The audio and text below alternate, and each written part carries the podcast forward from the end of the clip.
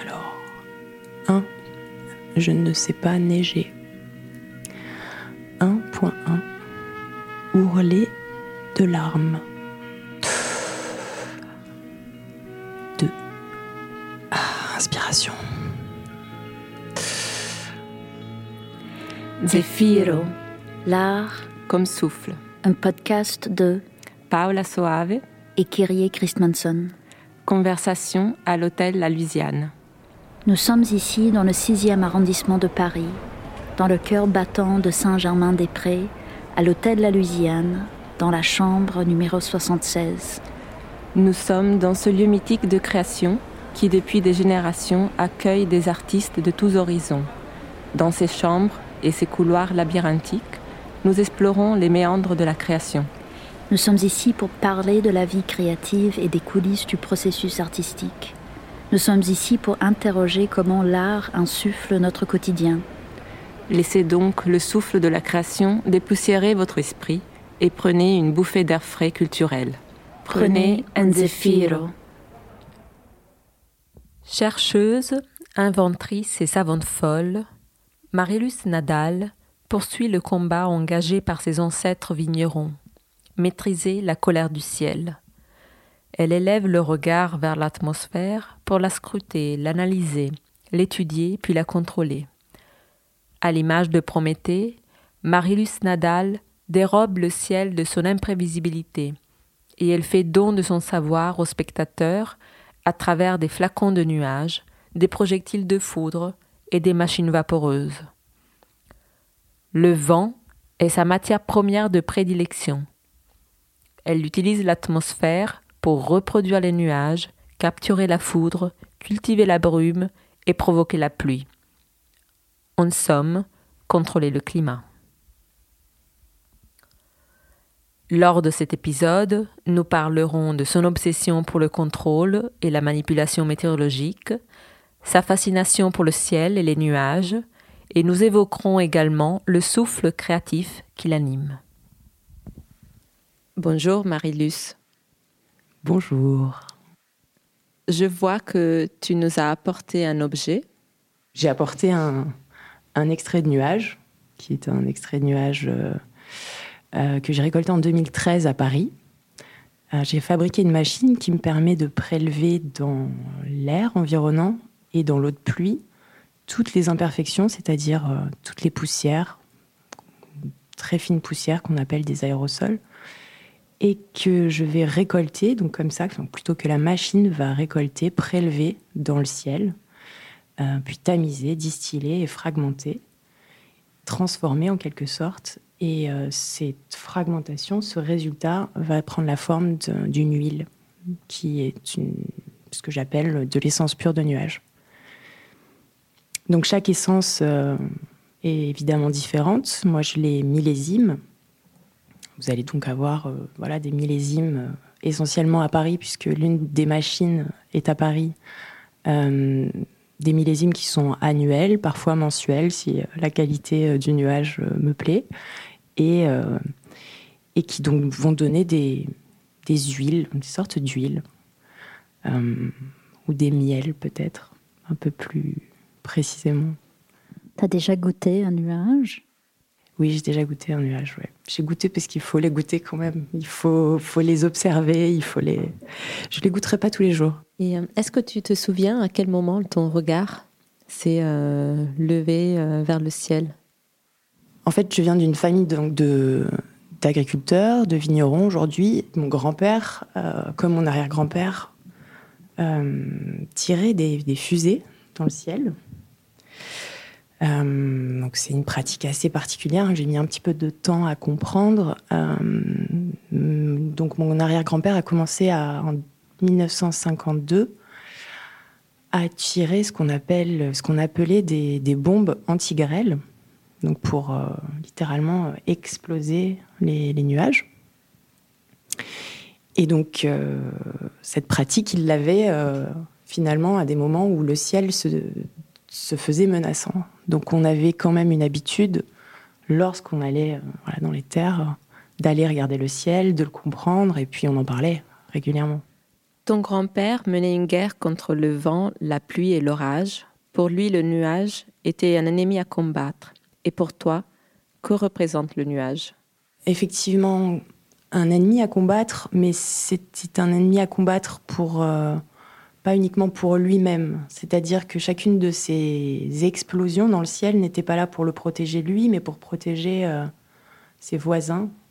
Euh, en fait, ce système, ce dispositif de, de protection est un dispositif de protection collective. C'est-à-dire qu'il ne peut fonctionner que si quelqu'un d'autre vient protéger celui qui est en dessous. Donc c'est une sorte de chaîne invisible qui s'organise.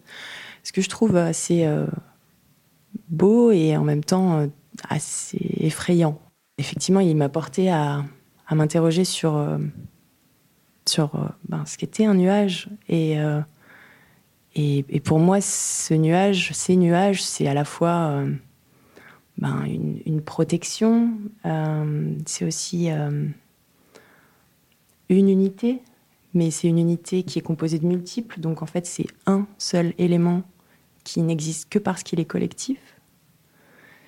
Euh, le nuage, c'est aussi eh ben, la, représentation d'un état de l'être qui est pas contenu, pour une fois, ou en tout cas qu'on considère et qu'on accepte comme étant un objet qui n'a pas de frontières, qui est constamment en train de se recomposer. Et, euh, et je me demande en fait euh, encore ce qu'est un nuage, parce que c'est encore beaucoup d'autres choses. Je ne sais pas, sais pas quelles sont les émotions d'un nuage. Je ne sais pas quelle est, quelle est la portée d'un nuage. Où est-ce qu'il se manifeste J'ai l'impression que le nuage est partout, et en même temps, on ne le voit qu'à certains endroits. Ta recherche artistique est caractérisée par une obsession, celle du contrôle et de la maîtrise. Dans tes œuvres, tu essayes de saisir tout ce qui ne s'attrape pas tu contrôles le vol d'une mouche à travers un cheveu.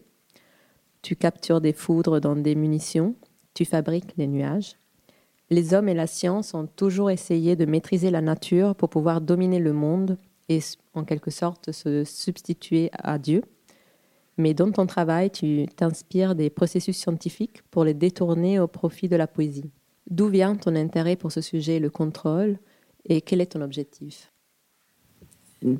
Pour être honnête, en fait, toute cette euh, recherche sur l'obsession humaine à vouloir contrôler ce qui l'environne est née euh, d'une relation euh, humaine assez toxique, d'un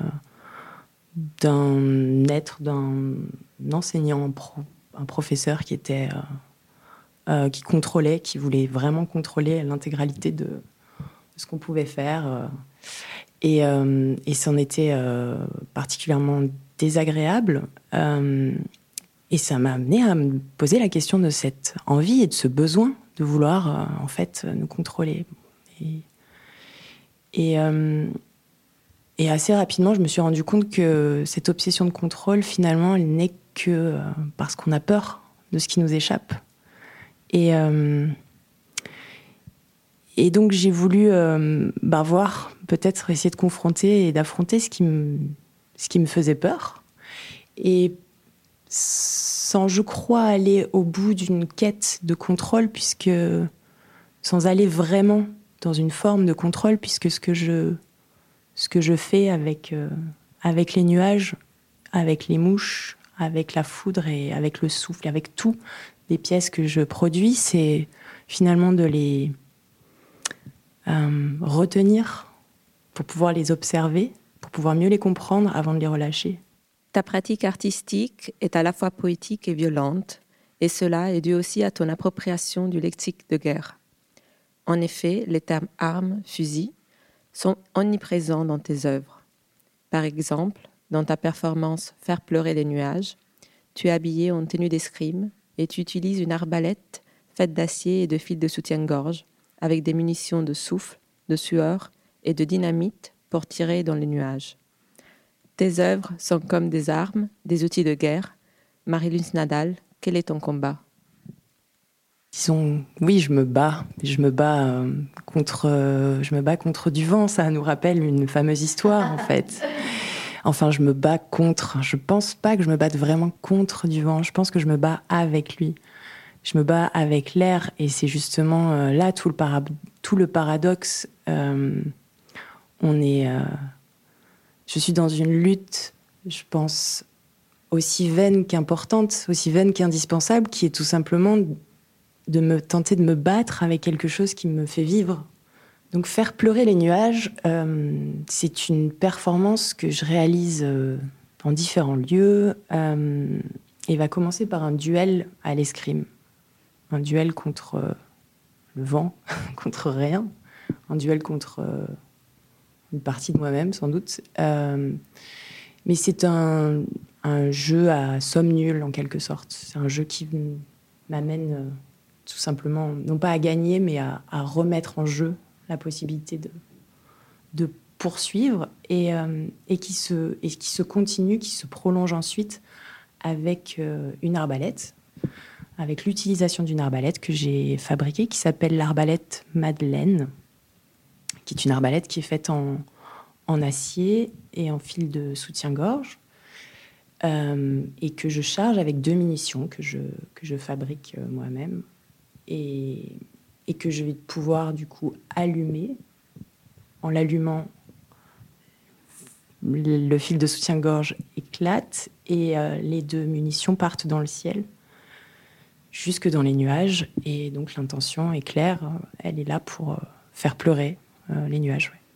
Donc je suis habillée en tenue d'escrime et, il se peut que parfois ben, certaines munitions, certaines poudres retombent et viennent brûler la, la tenue d'escrime. Euh, et puis, il se peut un peu plus souvent que des larmes euh, se mettent à pleurer du, du ciel. Dans les mythologies païennes, le ciel est souvent personnifié comme étant le Père et la terre la mère. En quoi est le ciel un terrain de bataille d'une politique ou d'une philosophie écoféministe? Peut-on y voir aussi dans ta lutte contre le ciel une lutte contre le patriarcat? Comme je vous le disais un petit peu plus tôt, je viens donc d'un pays où on parle catalan. Euh, et euh, je crois aussi que le rapport à ce qui tombe du ciel, à la, grêle en fait, euh, s'inscrit quelque part aussi dans ce que, tu, ce que tu racontes. En fait, en catalan, grêle se dit calabruches, bruches voulant dire à la fois donc grêle, mais aussi sorcière. Et, et dans la mythologie pyrénéenne, on a comme ça toute une histoire euh, d'un berger qui, serait, euh, qui se serait endormi dans les montagnes et à son réveil aurait vu trois sorcières, enfin trois calabruches, euh, prêtes à descendre et à s'abattre sur les, terres du village un petit peu plus bas, qui s'appelle donc Arles-sur-Tech.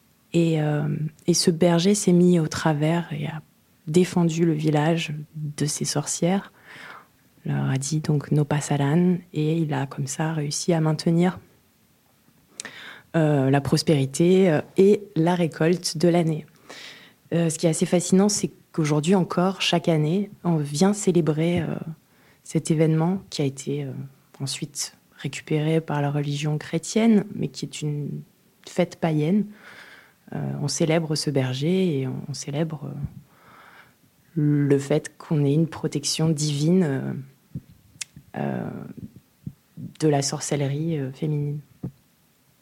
Et cette célébration se fait avec une bougie, une bougie qui fait, je crois, 50 mètres de long, qui est très fine, enroulée aujourd'hui autour d'une croix, et qui, est donc, qui donc va être transportée d'un premier village où, où la croix sera bénite jusqu'au village suivant et distribuer, couper en petits morceaux, puis distribuer à tous les agriculteurs qui sont les premiers à voir la menace qui provient du ciel.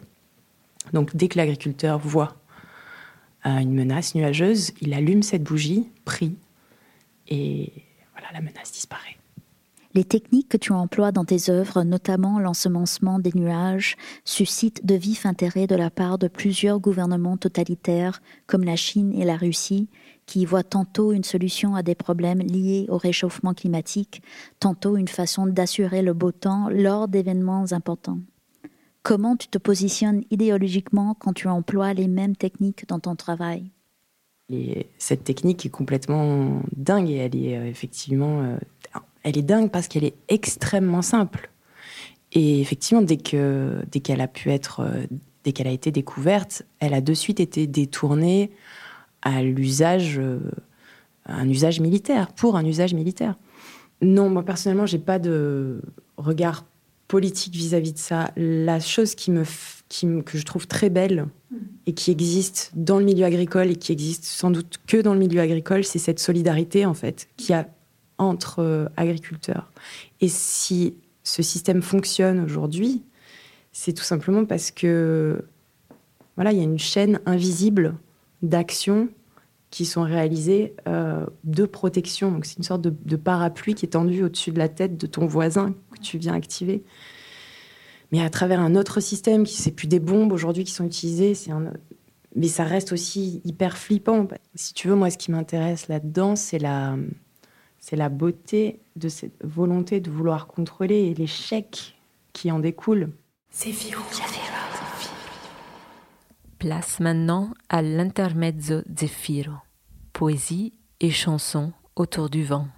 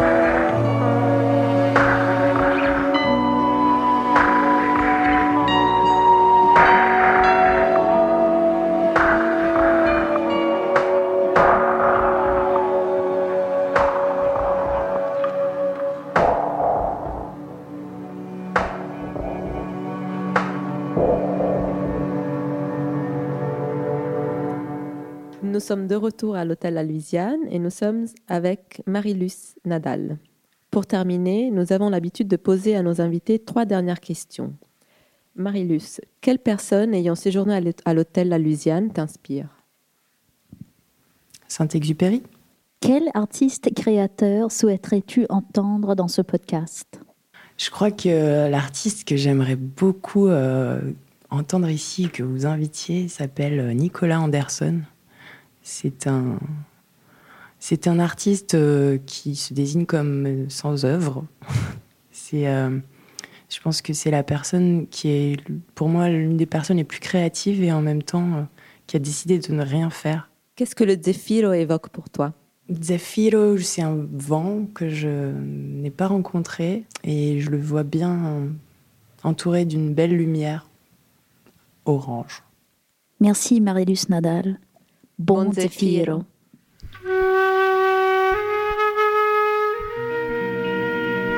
Merci à Nicolas Charlier au son et au montage et à Emily Seymour pour les vidéos et les images visibles sur notre Instagram et site internet. Merci également à Barthélemy Lemial à Xavier Blanchot et à toute l'équipe de l'Hôtel La Louisiane pour leur accueil chaleureux. Rendez-vous au prochain épisode et d'ici là, bon zéphiro. Bon zéphiro.